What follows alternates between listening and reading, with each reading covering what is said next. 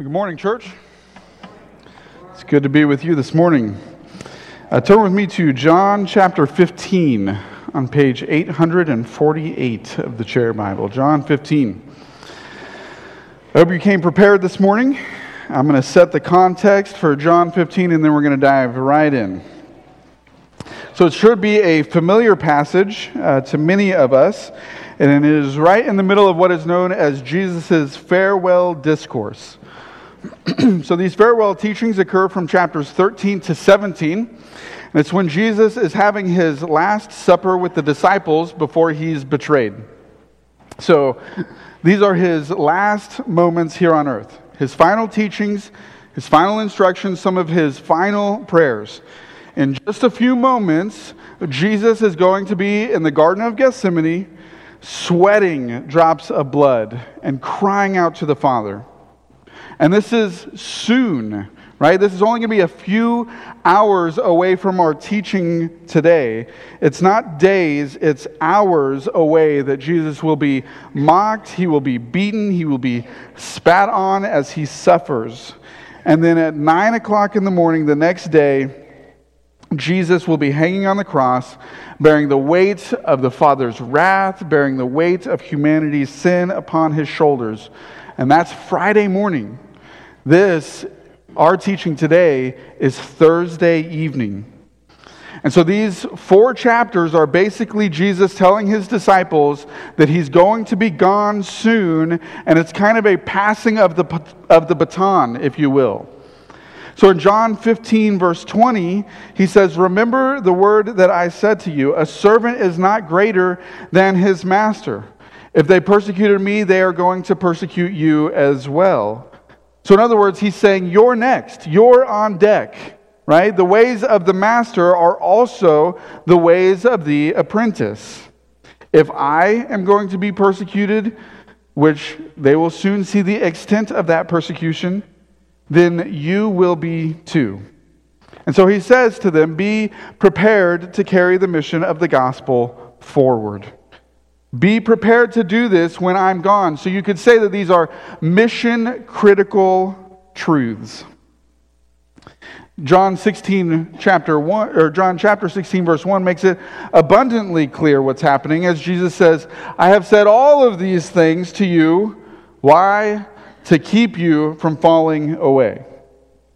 And so Jesus has acknowledged the conflict of this life. He has acknowledged the opposition that they will face. He's told them that the Christian life is going to be hard. And he said all of this so that they won't fall away, so that they will not abandon the mission. It's, it's similar to a war general spreading the intel and rallying the troops right before the final battle. And so this passage has some weight to it. And we're going to start in verse 1 of chapter 15. We're going to work our way through the first 11 verses. There's no real outline for today necessarily. My plan is simply to go slowly and talk about each verse. So, let's dig in. John 15, verse 1. I am the true vine, and my Father is the vine dresser. It says, I am the true vine, and my Father is the vine dresser. And so, right off the bat, we have the gospel. When Jesus says, I am the true vine, this would have been packed with meaning for the first century Jew. Seth just read to us Psalm chapter 80, which tells us that Israel was the vine. And, this is consistent all throughout the Old Testament that the Israelites are often referred to as the vine or referred to as a vineyard. We see this in Isaiah 5. We see this in Ezekiel 15 and 19. We see this in Jeremiah chapter 2 and in Psalm 80. But every time we see the metaphor, it's being used in a negative sense, right? You might be the vineyard, but you're producing wild grapes. You might be the vine, but there's bad fruit coming from the vine. And God's wrath is coming. So, anytime you heard somebody talking about a vine in the Old Testament, you just knew the judgment would soon follow. And yet, in John 15, Jesus flips all of this on its head and he says, Where you have produced death, I will produce life. That you were not a good vine, but I am the true vine. I will do what you could not do. I will be what you could not be, says the Lord. I am the true vine. This is the gospel. Throughout all Christian history, up until this point, the vine represented failure. And now Jesus says, no more. You have not been able to be the vineyard that God created you to be, but through Jesus Christ, that's going to change. You see, he's redeeming the metaphor. By declaring himself to be the true vine, he's saying, I will fix everything. I will fix everything by producing life in you. So, in those areas where you work really hard but still fail, I will give you life. In those areas where you feel defeated and discouraged, Jesus says, I will give you life. I am the true vine. The fruitfulness that God was looking for in Israel all throughout the Old Testament but never found, he says, I'm going to produce that in you. I will make that possible. No other vine can produce good fruit, only Jesus. Notice with me that it says true vine, not better vine. The contrast is true versus false. Now, other sources may claim that they can give you life, but that's false. They're lying. They cannot because they're not the true vine. And yet, as humans, we are prone to attach ourselves to false vines. And so, where do I d- identify in my own life where I've attached myself to a false vine? I think the answer is simple it's in places where I feel dead. It's in places where there is jealousy and anger, places of my life where I'm, I'm prone to feel envy or prone to feel dissension. Like we feel dead in those areas because we're trying to pull joy and life and hope from falsehood. And you can't do that. So when we have these moments of discouragement, when we have these moments where we ask ourselves, like, what's wrong with me? Like, what's the matter? What's the problem with me? The answer is embarrassingly simple. You're trying to find life in the wrong thing. You cannot find life in your job. You cannot find life in your spouse. You cannot find life in your kids. You cannot find life in your hobby, no matter what the hobby is. All of those things are fine things. They're even good things, but they're not the source of life. Jesus is the true vine, and we get life from him and him alone. He's not telling us that you can get a good life from another vine, but for the best life, you better come to me. He's saying, no, you cannot get life anywhere else. It's very exclusive. When you try to find life elsewhere, you're going to end up feeling discouraged, defeated, or even feeling dead. We must be grafted into Jesus, the true vine. And his Father is the vine dresser, which means that God gave us his Son to be the source of all life, of all blessing, and all grace descends from God the Father to us through Jesus Christ the Son. It's a beautiful understanding of Jesus as the mediator between God and man. And then John 15 continues into verse 2. It says, Every branch in me that does not bear fruit, he takes away. And every branch that does, that does bear fruit, he prunes that it may bear more fruit. And if we drop down and read verse 6 as well, it says, If anyone does not abide in me, he is thrown away like a branch and withers. And the branches are gathered, thrown in the fire, and burned. So, in our metaphor here, we have two different branches. There is a fruitful branch, which I would say is a genuine born again believer. And then there are unfruitful branches, which I would say are nominal Christians that only have a superficial relationship with Jesus. And he has some rather strong words for those who are only playing the part. He says that they are to be taken away, thrown into the fire, and, and burned. It's a strong warning, and I want you to hear it this morning out of love, not out of condemnation. Because he's saying that there are people who appear to be obedient. They appear to be Christians. They do a lot of good things and they don't do a lot of bad things. Charles Spurgeon wrote a sermon on John 15, and in that sermon he said, of these type of people, these unfruitful branches, that they have brought forth the fruit of popularity, but their heart has not been right with God. Therefore, their fruit, good in and of itself, was not fruit unto holiness. The moral benefit of their labors does not extend to everlasting life.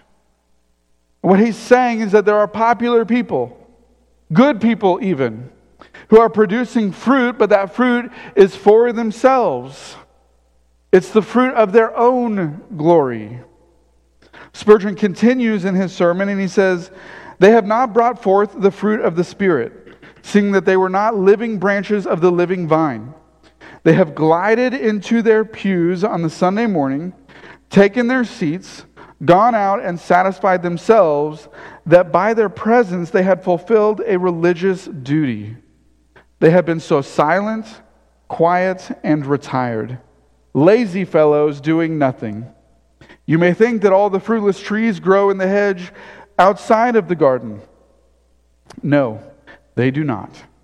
There are some fruitless trees in the inside of it, in the very center of it. So here's the point that Spurgeon's trying to make. You can go to church, right? You can serve, you, you can give, you can be very faithful. You can even be attached to the things that are attached to Jesus without actually being attached to Jesus. Does that make sense? That you are not attached to Jesus, but you're simply attached to something else that is attached to Jesus. And this type of person is still withering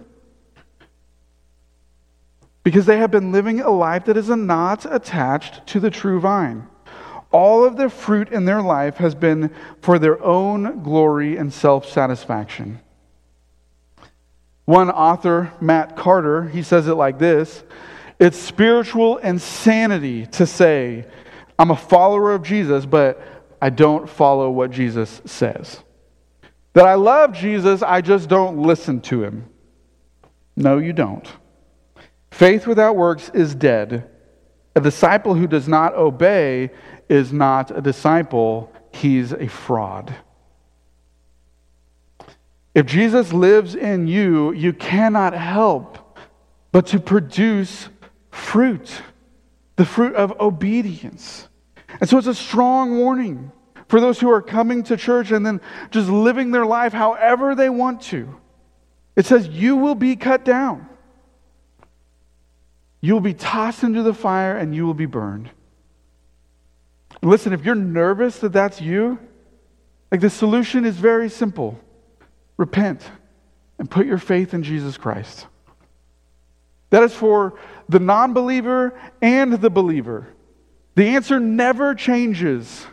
Repent and put your faith in Jesus. Every single day, repent and put your faith in Jesus. It's not a one time act of salvation that you somehow now have a get out of hell free card. It's a day by day by day by day abiding in Jesus Christ. Now, there was another kind of branch. There's a fruit bearing branch. And at the end of verse 2, it says that this branch that does bear fruit will be pruned. Every branch that does bear fruit, he prunes that it may bear more fruit. So if you're connected to the vine, and if you're producing fruit, then you will get cut back. It doesn't really seem fair.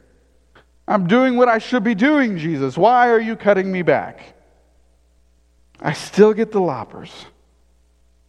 Yes, but the goal is very different. The goal of pruning is to produce more fruit. That's a very, very different goal than being tossed in the burn pile. So, what kind of fruit are we talking about? Well, Galatians chapter 5 gives us a pretty clear list of fruit. In Galatians chapter 5, verses 22 through 23, it says that the fruit of the Spirit is love, joy, peace, patience, kindness, goodness, faithfulness, gentleness, and self control. And that against such things there is no law. And so if we connect John 15, verse 1, and John 15, verse 2, then Jesus is telling us be, that because he is what we cannot be, that he will prune us so that we grow and produce more love, joy, peace, patience, kindness, goodness, faithfulness, gentleness, and self control. Have any of us in the room mastered those nine things?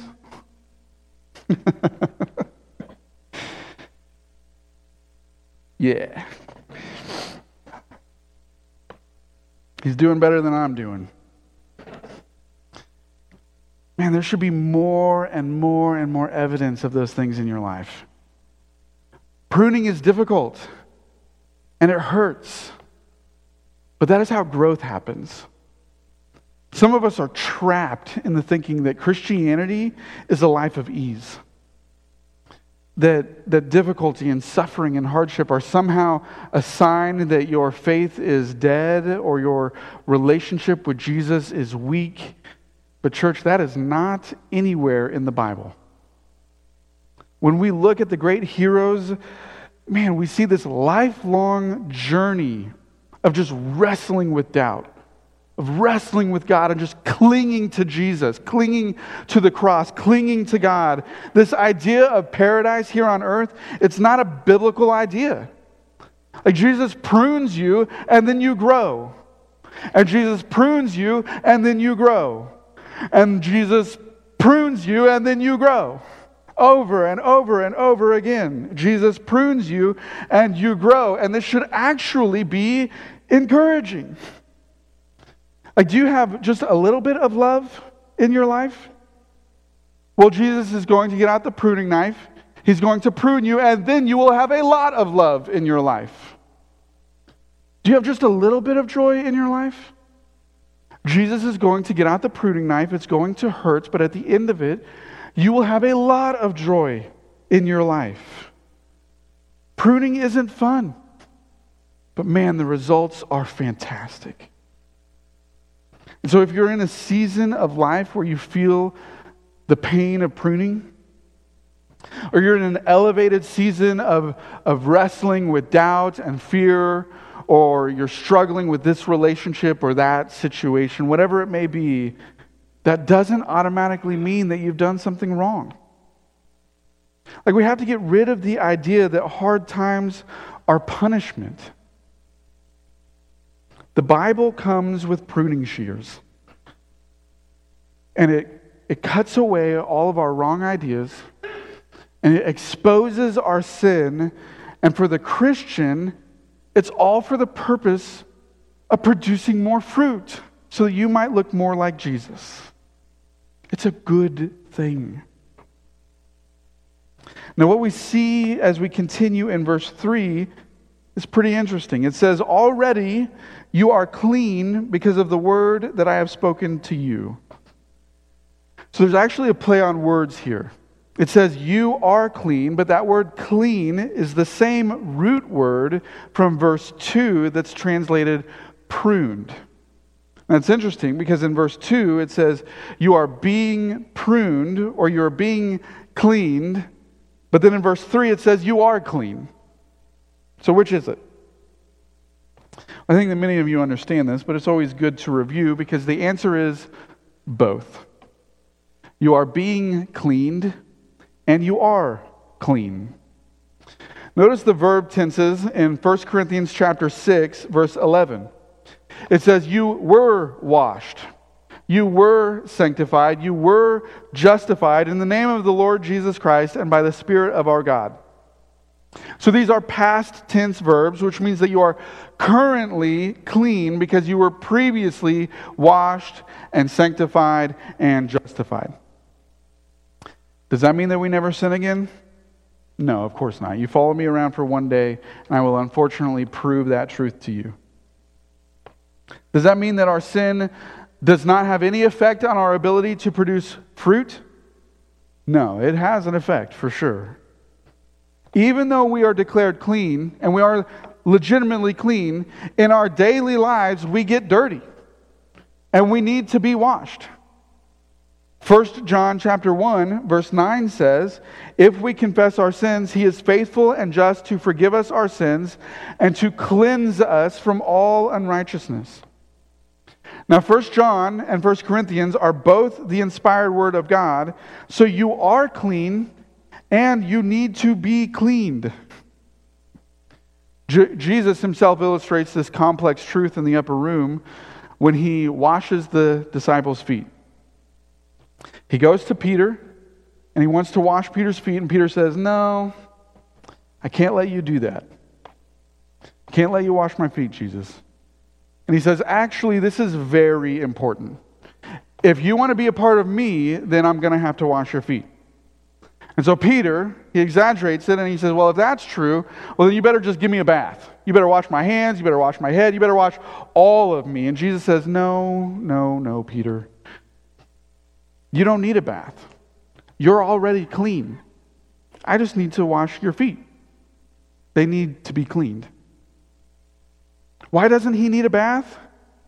Well, according to John chapter 15, verse 3, he is clean because he believes the words that Jesus has spoken to him.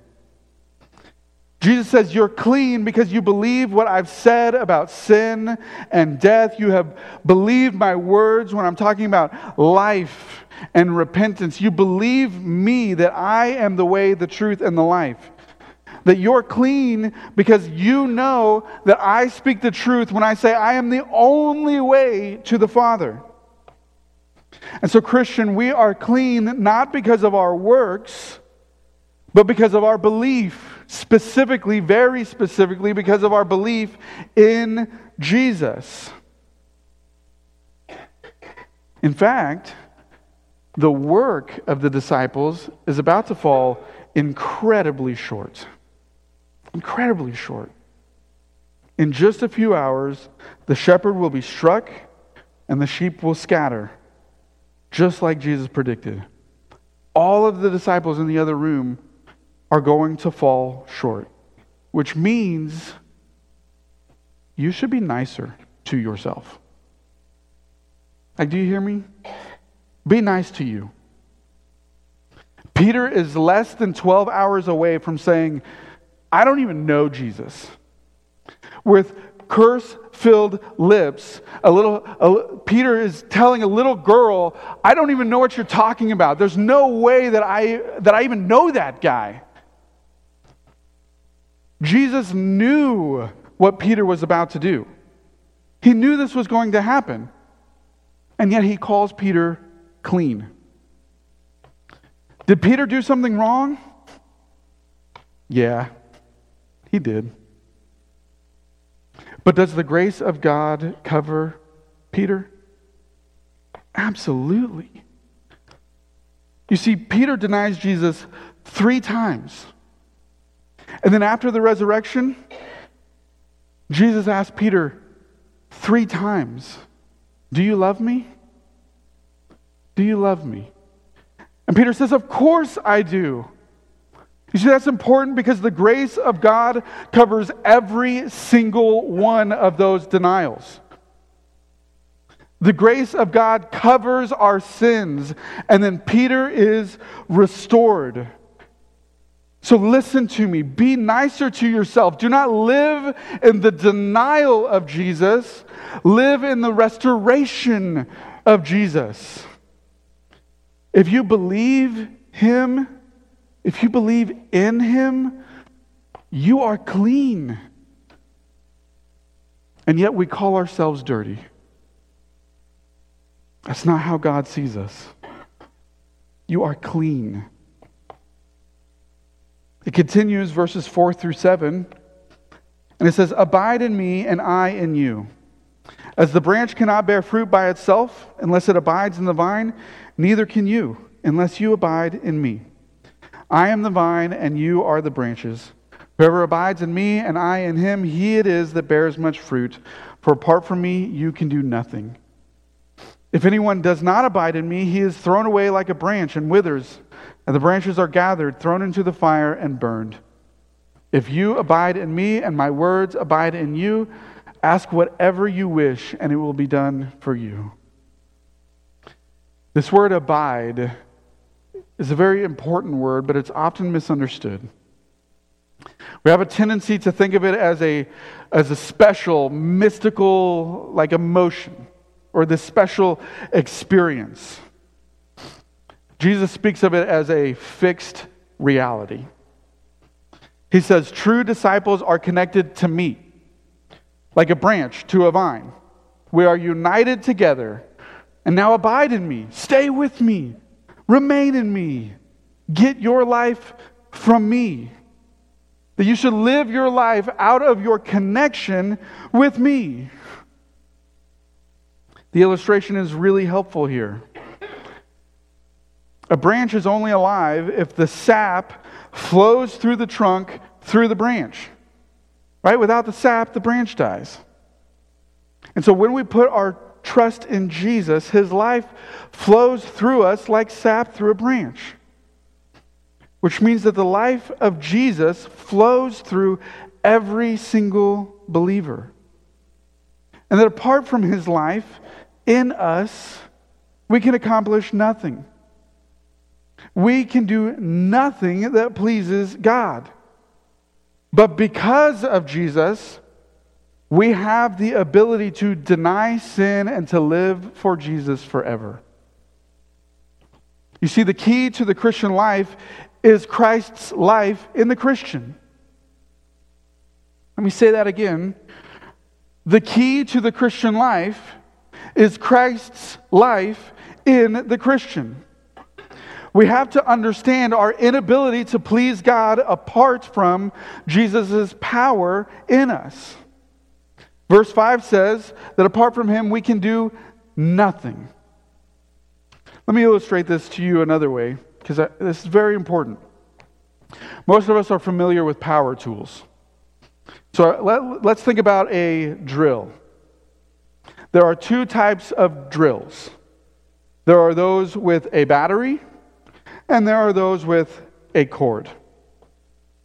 Now, here's the deal a lot of well meaning Christians think that they are a battery powered drill. That I come to church and I get my battery filled up, and that helps me to go out and live the life that I'm supposed to live until I can get back to church the very next week and get a refill, as if church is putting the battery on the charger. But that's not true coming out of verse 5, is it? It says, Apart from me, you can do nothing. As a believer, you're a drill with a cord. If you're not plugged in, you don't work. If you're not plugged into Jesus Christ, you're just an expensive paperweight. You can't do anything. It is impossible to please God without being plugged in to God. That's why I say the word abide is not so much an emotional experience as it is a concrete reality. You don't come to church to get some emotional high that will stay with you for the rest of the week and empower you to live the Christian life. That's not how it works. Now, we don't need to overcorrect and just expect to get nothing out of our time together. What I'm, what I'm trying to tell you is that even this time, right now, in this moment, if it is void of Jesus, it cannot give you life. It can't. Because life comes from Jesus. And unless you are plugged into Him, then you can do absolutely no Christ honoring, Christ exalting work. You can share the gospel. You can answer questions in life group. You can volunteer. But apart from Him, those things would be in your own strength and are therefore not pleasing to Him. Hebrews chapter 11, verse 6 says that without faith, it is impossible to please God. If we are not abiding in Christ, then all of our good works are of our own effort, and therefore they are the fruit of self righteousness. I want to give you another real life example of what it looks like to abide in Christ. Because emotions aren't bad, they're not bad, they're just not the source of life.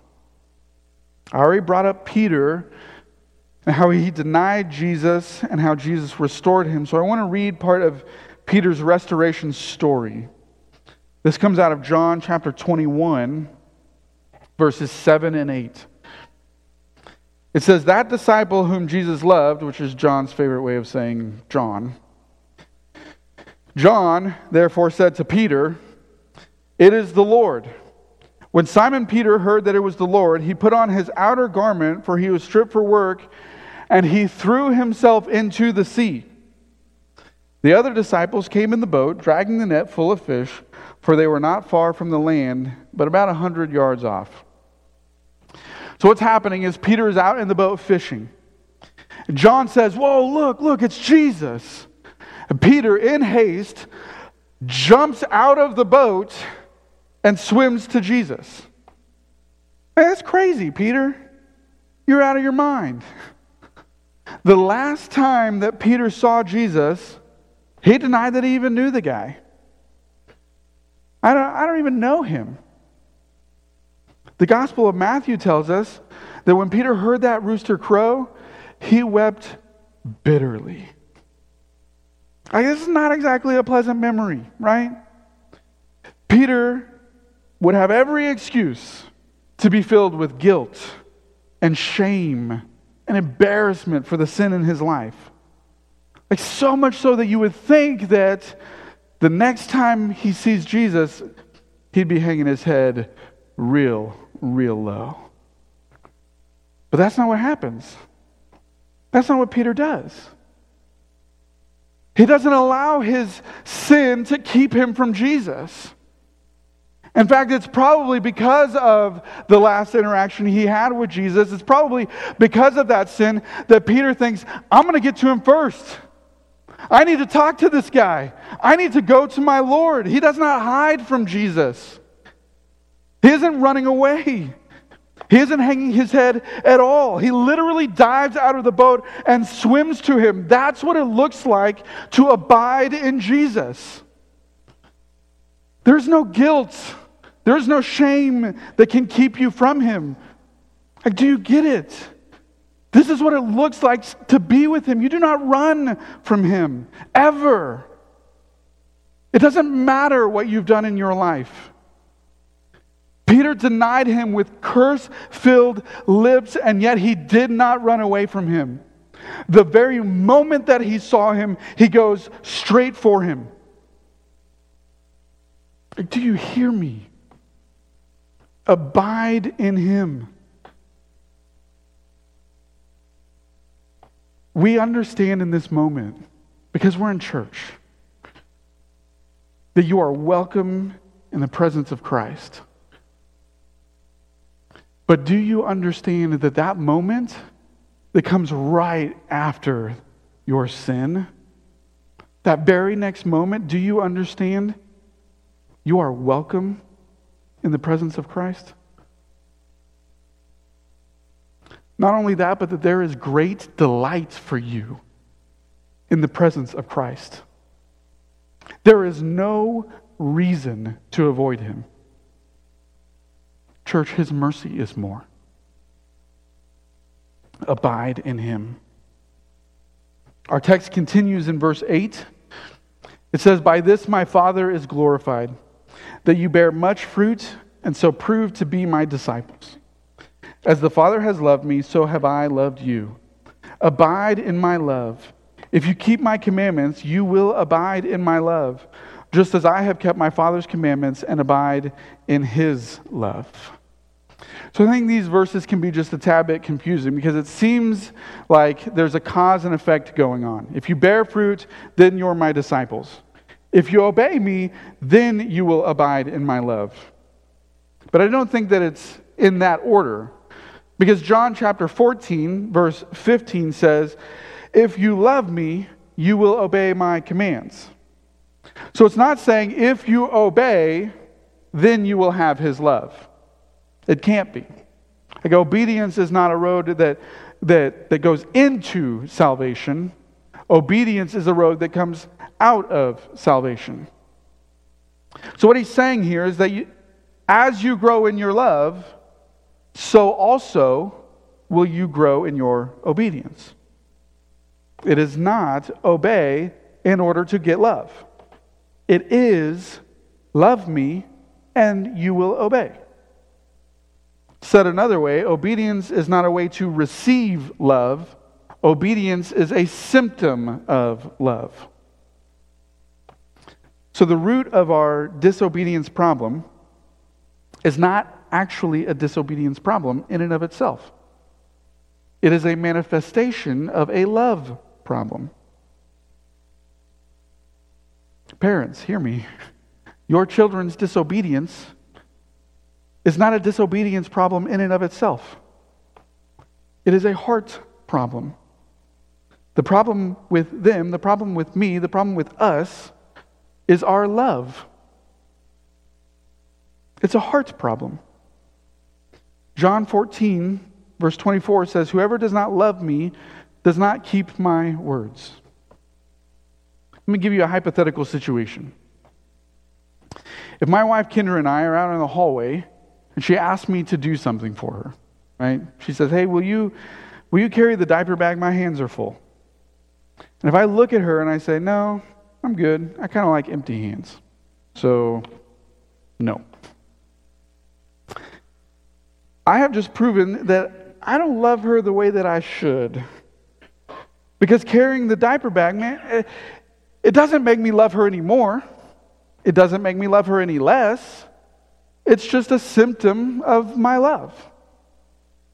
Because I love her, yeah, I'll carry that diaper bag. My love drives my activity. So, what we see here is that we should be working on our love in order to work on our obedience. So, in that situation, I could make an active decision. I could maybe get annoyed on the inside. I'm not going to say anything. I'm just going to carry the diaper bag and do what she asked. That would be me working on my activity, but not my love. And that doesn't really help the relationship, does it? In fact, it might even hurt the relationship because now I kind of resent her. Like, she's always griping about this diaper bag. And I'm not talking to her about it, so she just nags me all the time about this diaper bag. So maybe because I've tried to be obedient or I've tried to listen to her, I'm actually hurting the relationship. What would be far better for me to do in that situation is like, hey, babe, you want to go on a date? Let's, let's, let's go out. Let's crack jokes. Let's laugh together. Let's look at old pictures and reminisce. Let's make new memories and go on adventures together. Let's fall in love all over again. That has nothing to do with a diaper bag, though. No, it does. Because when I love her the way that I should love her, she probably won't even have to ask me to pick up that diaper bag. You get where I'm going with all this, right? Like, ho- hopefully it makes sense. You see, with God, we have a love problem more than we have an obedience problem. So, what does it look like for you to be in love with God? Maybe you need to go to a conference or have some weekend getaway. Maybe you need to go hiking in the woods and just see a beautiful sunset. Maybe you need some peace and quiet and just read like large chunks of scripture. Or go on a long drive and sing worship just at the top of your lungs. Like, I don't know what it is for you. It's going to be different for everybody, right? Like, Kendra and I like museums. That doesn't mean that you do. Like the answer is going to be different for everybody. What makes you love God? What is it that you're like, oh, in this moment, like, oh, I can just feel Him with me. I feel so connected to Him. Whatever that is, identify it and pursue it. Fall in love with your Savior all over again. And so Jesus says, Abide in my love. Abide in my love, and in doing so, you will keep my commands. And then we get to throw verse 11 in the mix because things just get sweeter and sweeter. It says, Abide in my love, keep my commands, so that my joy may be in you and that your joy may be full. Like, do you realize how, how seriously Jesus takes our joy? He cares a lot about your joy. If you abide in him and he abides in you, you will be full of joy. One commentator puts it this way We're not only full of joy, we are engulfed by joy. Joy above, joy below, joy around, joy under, joy over, joy everywhere. His storehouse of joy is infinite. His resources are immeasurable. His joy gauge never reaches empty. So if his joy becomes your joy, then your joy can always be full. Joy in Jesus is inseparable from loving him and obeying him. But be careful because it says joy, not happiness. Happiness is easily broken. You wake up, you're having a great day, you eat breakfast, your wife makes you a good cup of coffee, everything is great, you're just happy. You go out to the car, and it doesn't start. The battery's dead. Can't get to work, gotta call your boss, don't have any more sick days, don't have any more vacation days, and now you're not happy. Your, your happiness was broken. It's a fragile thing. Happiness is built on external circumstances. But joy is different. It's not built on what is happening around you, it's built on ultimate spiritual realities. Like joy comes from the knowledge that you belong to Jesus and that he belongs to you. Like joy comes from knowing that Jesus is what you cannot be and that you can find rest in him. And that no external circumstances can take you away from Jesus. That's joy. Now, we're, we're, we're almost done. Stay with me. It's easy to connect joy and love right? That's natural. But the Bible also connects joy and obedience. Psalm chapter 1, verses 1 and 2, it says, Blessed is the man who walks not in the counsel of the wicked, nor stands in the way of sinners, nor sits in the seat of scoffers, but his delight is in the law of the Lord, and on his law he meditates day and night. And then Psalm 119, verses 12 through 16, it says, Blessed are you, O Lord. Teach me your statutes. With my lips I declare all the rules of your mouth. In the way of your testimonies I delight as much as in all riches. I will meditate on your precepts and fix my eyes on your ways. I will delight in your statutes. I will not forget your word. Like it is a joy to spend time with God in His holy scriptures and to delight yourself in the God who wrote them. For some of us, when we think about obeying, it's a dreadful thought filled with acts of responsibility, and there's just no joy in it. That's a heart problem. That's a heart problem. Because there is joy in love and there is joy in obedience. D.A. Carson says this Jesus is so profound and unwavering in his love for the Father that what he wants most is to please him. And to please the Father gives the Son the deepest joy and satisfaction. Jesus recognizes this is true of himself, and he wants this joy to be shared with his followers. They will drink deeply of his joy if they imitate his obedience. So, as I wind down, what does all of this mean when we put it together? After all this explanation, after all of this understanding, I think we can boil it down to one word abide. Abide.